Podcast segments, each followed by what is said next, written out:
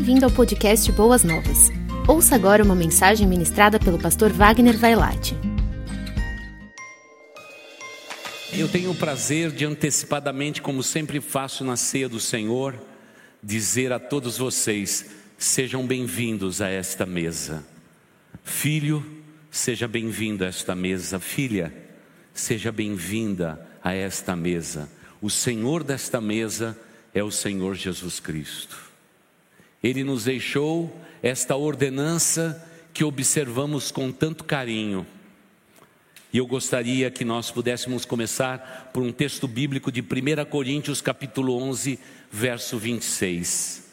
Essa devocional, ela foi baseada em um trecho de um livro de John Stott, o grande pregador da Inglaterra, o grande teólogo.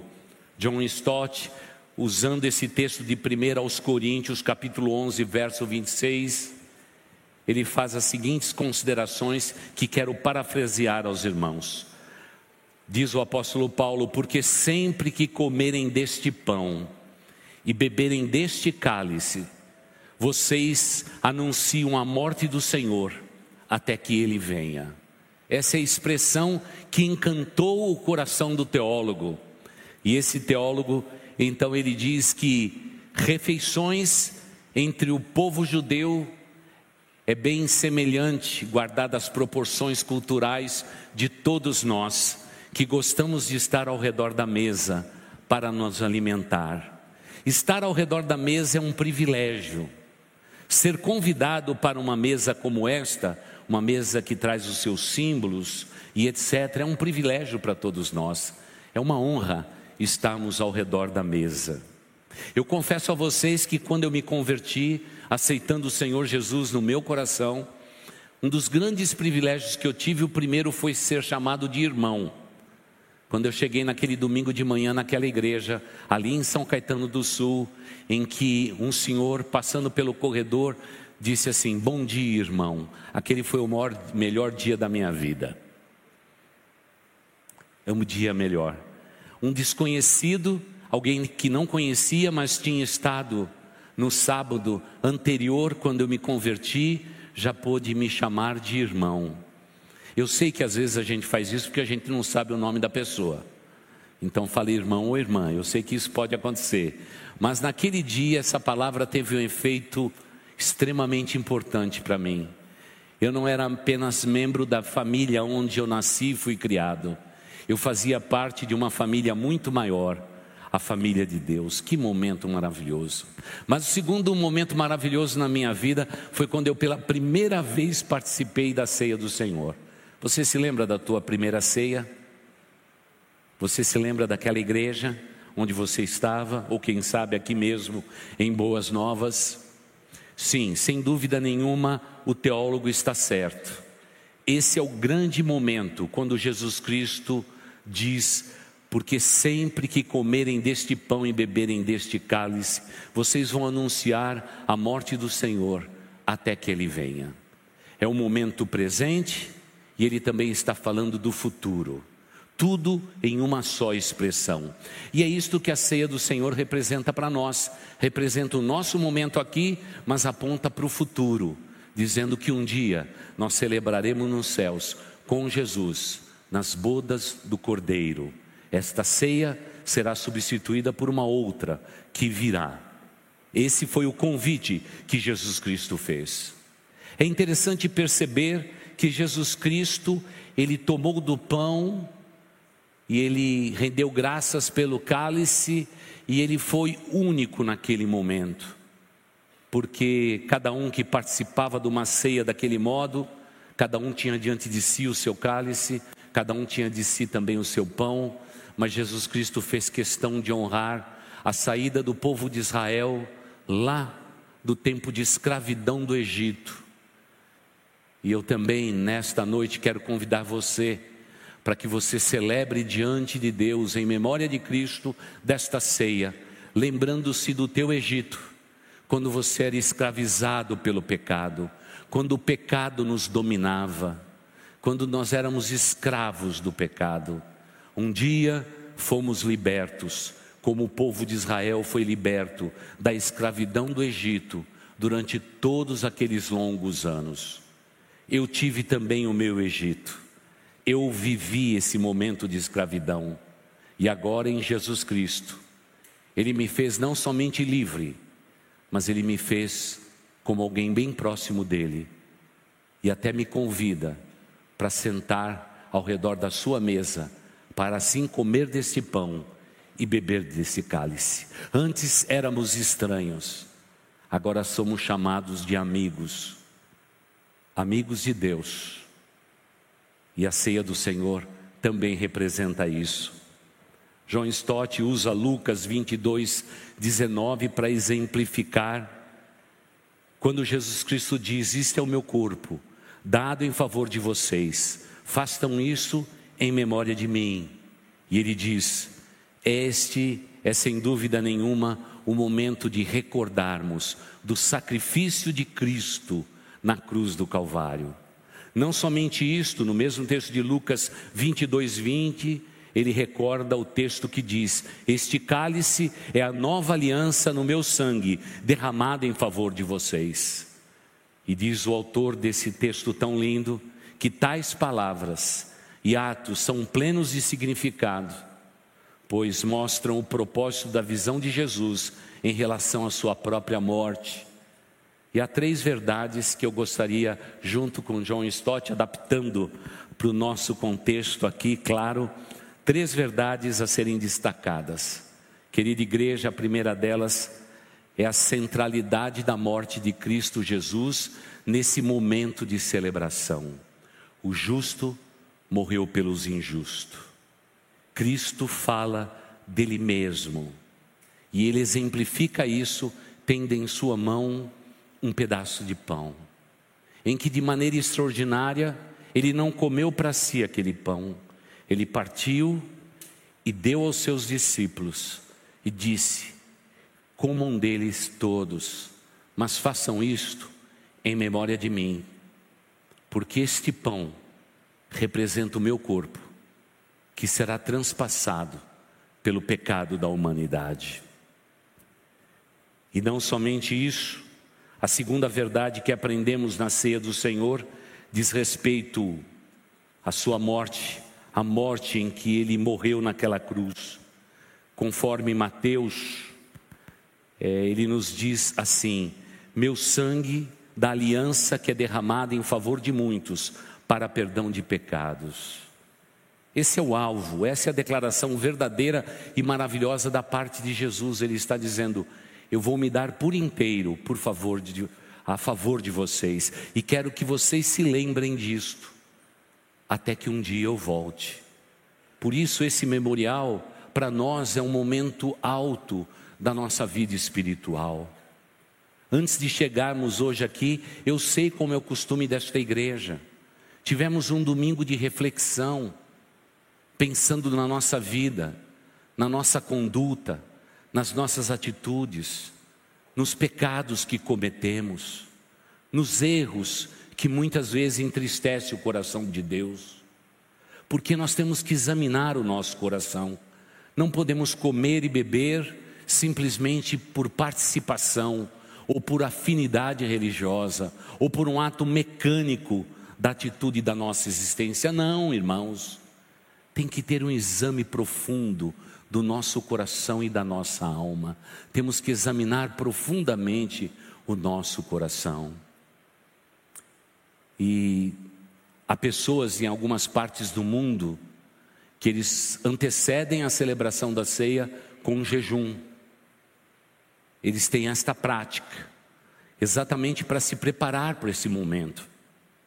No sábado que antecede a celebração da ceia, eles jejum o dia inteiro leem a Bíblia, se dedicam à oração e perguntam a Deus se há dentro deles algum mau caminho e pede para que, através do Espírito Santo de Deus, sejam eles guiados pelo caminho de fé, retidão e, acima de tudo, pedindo para que Deus remova aqueles pecados, fazem um acerto com Deus para participar da ceia do Senhor. Nós estamos em outubro, é mês de aniversário desta igreja, mas esta igreja por ser uma tradição russa, a maioria dos membros fundadores desta igreja, há 93 anos atrás, eles tinham costumes extremamente conservadores. E quando havia algum membro da igreja que estava num pecado grave, quando havia intriga entre irmãos, ou se alguma coisa roubasse a paz da celebração da ceia do Senhor, sabe o que esta igreja fazia? Eles suspendiam a ceia até que tudo fosse resolvido. Tamanho era o temor que eles tinham de comer do pão e beber do cálice de maneira indigna. Eles queriam estar limpos diante do Pai. A igreja trabalhava para resolver os seus problemas internos, e aí o pastor fazia a convocação para a ceia do Senhor. Isso está transcrito em russo. A igreja fazia questão de dizer que havia zelo, havia disciplina dentro da igreja. Claro que hoje vivemos em um outro contexto, outra época, mas irmãos, não estamos livres desse raciocínio. Eu espero que você esteja aqui para a celebração da ceia, como todo genuíno cristão tem que estar diante de Deus, com seus pecados acertados. E me permita dizer, igreja, cuidado na sua vida com os pecados circunstanciais. O que é um pecado circunstancial, pastor? É o pecado que se repete sempre na sua vida. Há uma tendência humana de quando o pecado se repete em nós, muitas e muitas vezes, a Bíblia olha para isso e chama de concupiscência. É quando nos deixamos dominar pelo pecado. Então tome muito cuidado com a sua vida, porque a sua vida importa não só para esta igreja, corpo de Cristo nesse endereço e neste CEP, mas importa e tem um peso no corpo de Cristo espalhado sobre a face da terra. Sim, o seu pecado, a sua transgressão. Nesse auditório, pode ser que alguém se esconda atrás da nuca de alguém. Não faça isso. Cada um de nós somos responsáveis pelos nossos erros e acertos. Somos responsáveis pela nossa conduta. Temos que amar a Deus, mas amar também uma vida de pureza e santificação, sem a qual ninguém poderá ver o próprio Deus, o nosso Deus eterno. Por isso, espero de coração, como temos ensinado de maneira fiel desse púlpito, examine o seu coração, Trabalhe no seu coração. Hoje cedo alguém ainda disse, pastor, na nossa família nós estamos sentando na mesa e conversando a respeito das nossas fraquezas, para assim podermos comer desse pão e beber deste cálice. Eu fico imaginando os filhos adultos desta família, como eles estão recebendo uma lição nobre, uma lição digna, que crentes verdadeiros zelam mais por uma ceia do Senhor e o convite que temos para estar aqui do que da sua reputação pessoal. O que importa é Cristo na nossa vida. Muitas vezes estamos nos escondendo atrás de jargões, de frases de efeito, e estamos errando o alvo sublime da nossa vida com Cristo. É ter intimidade com Cristo, é ter comunhão com Cristo e que o Espírito Santo de Deus tenha intimidade com você de tal maneira que hoje você está pronto para celebrar desta ceia e dizer: Pastor, estou em paz, posso estender a minha mão, porque posso levantar nesse santuário mãos livres de ódio, raivas e contendas. Estou em paz no meu coração. Posso celebrar desta ceia sem nada pesando no meu coração. Hoje é muito comum no seio das igrejas, e se fala muito pouco a respeito disso, é quando nós temos diferenças com alguém da nossa família. E ao invés de construirmos uma ponte que nos ligue a esta pessoa, um, construímos muros que nos separa até de gente do mesmo do próprio sangue. Isso é devastador. Podemos acertar em todas as áreas da vida, mas estamos errando na principal. Porque aqueles que chamamos de nossa família têm a prioridade, quer na palavra doméstico da fé na Bíblia, que pode incluir um irmão em Cristo, mas principalmente aqueles que fazem parte da nossa família. Talvez você foi magoado e ferido, ou magoado e ferida. Perdoe, perdoe, porque aquele que te ofendeu ou aquela que te ofendeu, pode não querer as bênçãos de Deus, mas você quer a bênção de Deus. E para sermos abençoados, temos que ter um coração perdoador. Mesmo que seja dolorido falar sobre isto, é necessário que façamos isto, para que estejamos prontos para comer deste pão e beber deste cálice. É o que nos diz as Escrituras Sagradas. A terceira verdade que ele compartilhou em uma pequena devocional, que agora eu estou fazendo ela meia grande, não é? É a verdade que ensinada pela ceia do Senhor, é concernente à nossa necessidade de nos aproximarmos de forma pessoal dos benefícios da morte de Jesus Cristo. Irmãos, isto é algo que o mundo está desprezando hoje. E é por causa desta frase final é que eu decidi me lembrar desse texto. A terceira verdade ensinada pela ceia do Senhor é concernente à nossa necessidade de nos aproximar aprimorarmos, nos aproximarmos de forma pessoal dos benefícios da morte de Cristo Jesus. Irmãos, vivemos numa sociedade em que as pessoas acreditam que Jesus tinha que ter morrido naquela cruz para ser o nosso Salvador. Deus só é Deus se nós o adorarmos. Nós vivemos numa sociedade assim. Parece que Deus é o servo e nós somos os senhores.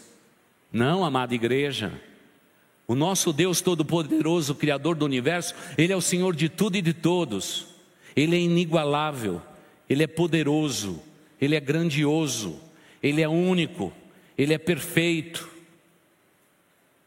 E eu tenho que entender que Cristo Jesus, ao morrer naquela cruz, Ele fez de pessoas como nós, inimigos de Deus, amigos de Deus, reconciliados pelo sangue vertido do Cordeiro, pelo seu corpo transpassado naquela cruz. Esse é o benefício da morte de Cristo Jesus. Deus, na pessoa de Jesus, não fez nada obrigado, compulsoriamente, ele fez voluntariamente. E ele fez porque nos ama, e nos ama muito. Eu e você Desde o Éden, dos nossos pais, nós fomos criados à imagem e semelhança de Deus. O pecado deformou esta intimidade, essa maneira tão gostosa que nós temos que entender Deus. Eu fico imaginando o privilégio de Adão e Eva. Deus ao entardecer, passava por lá para ter comunhão pessoal com seus filhos. Depois do pecado, a natureza santa do nosso Deus impôs distância ao homem e à mulher, mas Deus não deixou de amá-los. Eu fico imaginando quando pela primeira vez aquele casal que não tinha testemunhado com seus olhos qualquer espécie de morte, ainda que tivesse consciência que a morte fazia parte da vida.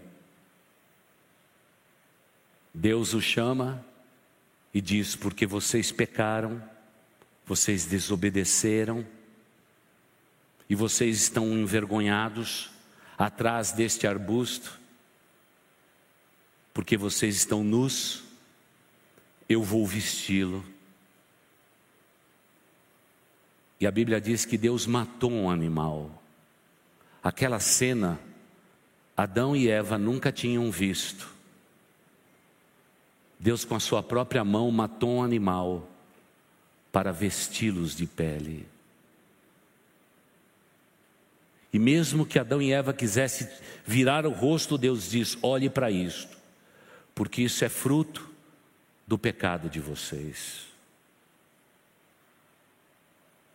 É por isso que nós tomamos com tanta seriedade a celebração da ceia do Senhor, porque ela não é algo tradicional da igreja, ela tem que ser algo sublime na minha vida e na tua vida porque exemplifica o sacrifício do cordeiro.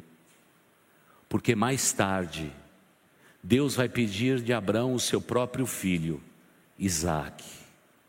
Naturalmente, no, naquele alto monte, onde o menino seria sacrificado, mesmo com a sua voz trêmula, perguntando ao pai: Pai, eu vejo aqui o fogo, a lenha, o cutelo, mas onde está o cordeiro? E Abraão dizia: Deus proverá, meu filho, Deus proverá. E no momento em que Abraão ia sacrificar o seu próprio filho, Deus bradou do alto céu e diz: Não toque no menino, porque foste provado e vejo que tu és fiel. Agora não nos enganemos, igreja. Para Isaac, houve um substituto. No meio do arbusto, preso pelos chifres, estava o animal que substituiu Isaac. Mais tarde, na cruz do Calvário, não houve substituto para o Filho do Deus Altíssimo. Deus o enfermou, Deus o fez morrer naquela cruz, porque só assim o sangue do justo poderia cobrir a injustiça de toda a humanidade. É por isso que Jesus, ele chega diante dos seus discípulos e diz: é importante que comamos desta ceia, é importante que preparemos esta ceia. E agora Jesus Cristo dá uma roupagem muito linda a tudo aquilo que o povo de Israel por séculos guardou, desde a saída rápida do Egito, para a libertação rumo à terra prometida. Oh, amada igreja, amados irmãos, eu tenho que valorizar o sacrifício de Cristo naquela cruz. Eu tenho que glorificar a Deus pelo sacrifício de Cristo naquela cruz. Eu tenho que exaltar o nome do nosso Deus por Ele ter permitido que seu filho morresse. Mas, irmãos, não podemos revestir esta mesa de tristeza, porque o justo morreu pelo injusto. A igreja de Cristo Jesus, ela celebra um Cristo vivo. Irmãos, não estamos aqui adorando um Deus morto, que morreu, que ficou na sepultura. Não, nós celebramos um Cristo vivo, que ao terceiro dia ressuscitou e hoje está à direita do Pai em majestade e intercede por nós. Esta é a promessa de Deus. Por isso temos que olhar para esta mesa e ser duplamente agradecido, não somente pela morte de Cristo Jesus, mas acima de tudo, agradecer pelo poder da ressurreição dele. Porque se ele ressuscitou e venceu a morte, eu e você não morreremos, mas passaremos da morte para a vida, porque Jesus Cristo é a primícia dentre todos aqueles que morreram. Você percebe quanto estamos celebrando? Mas eu quero concluir dizendo o seguinte: sabe que nós estamos celebrando aqui? Nós estamos também celebrando aquilo que esta igreja tem feito durante 93 anos. Essa igreja tem sido fiel ao Senhor. É tempo do nosso aniversário.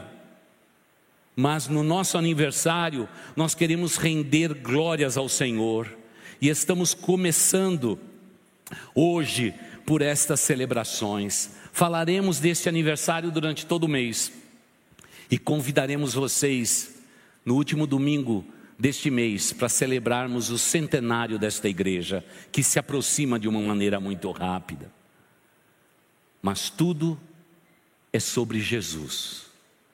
Essa é a frase que colocamos lá na frente, para você hoje tirar uma bonita foto lá com a tua família. Essa igreja é tudo sobre Jesus, porque Ele é o principal entre nós. Ele é o Senhor desta mesa, desta ceia e Senhor absoluto desta igreja. Desde a sua fundação, todas as diretorias e lideranças foram se sucedendo umas às outras e sempre com o mesmo perfil. Não há nenhuma reunião que comece nesta igreja sem oração. Nunca nos reunimos sem oração. Começamos em oração, com sentimento de humildade na presença do Pai. Nos colocamos como servos do Senhor e pedimos que a cada reunião nesta igreja possamos acertar o alvo de glorificar o nosso Deus. Você percebe porque eu faço tanta ênfase quando eu digo para vocês, filho, seja bem-vindo a esta mesa, filha, seja bem-vinda a esta ceia, porque para mim é o grande momento da nossa vida e da nossa existência. Hoje mesmo acordei de madrugada, virei na cama e pude agradecer ao Deus eterno. Eu fui voltando no passado e agradecendo a Deus por todos os ministérios por onde passei. Agradecer a Deus quando Ele me chamou para o ministério.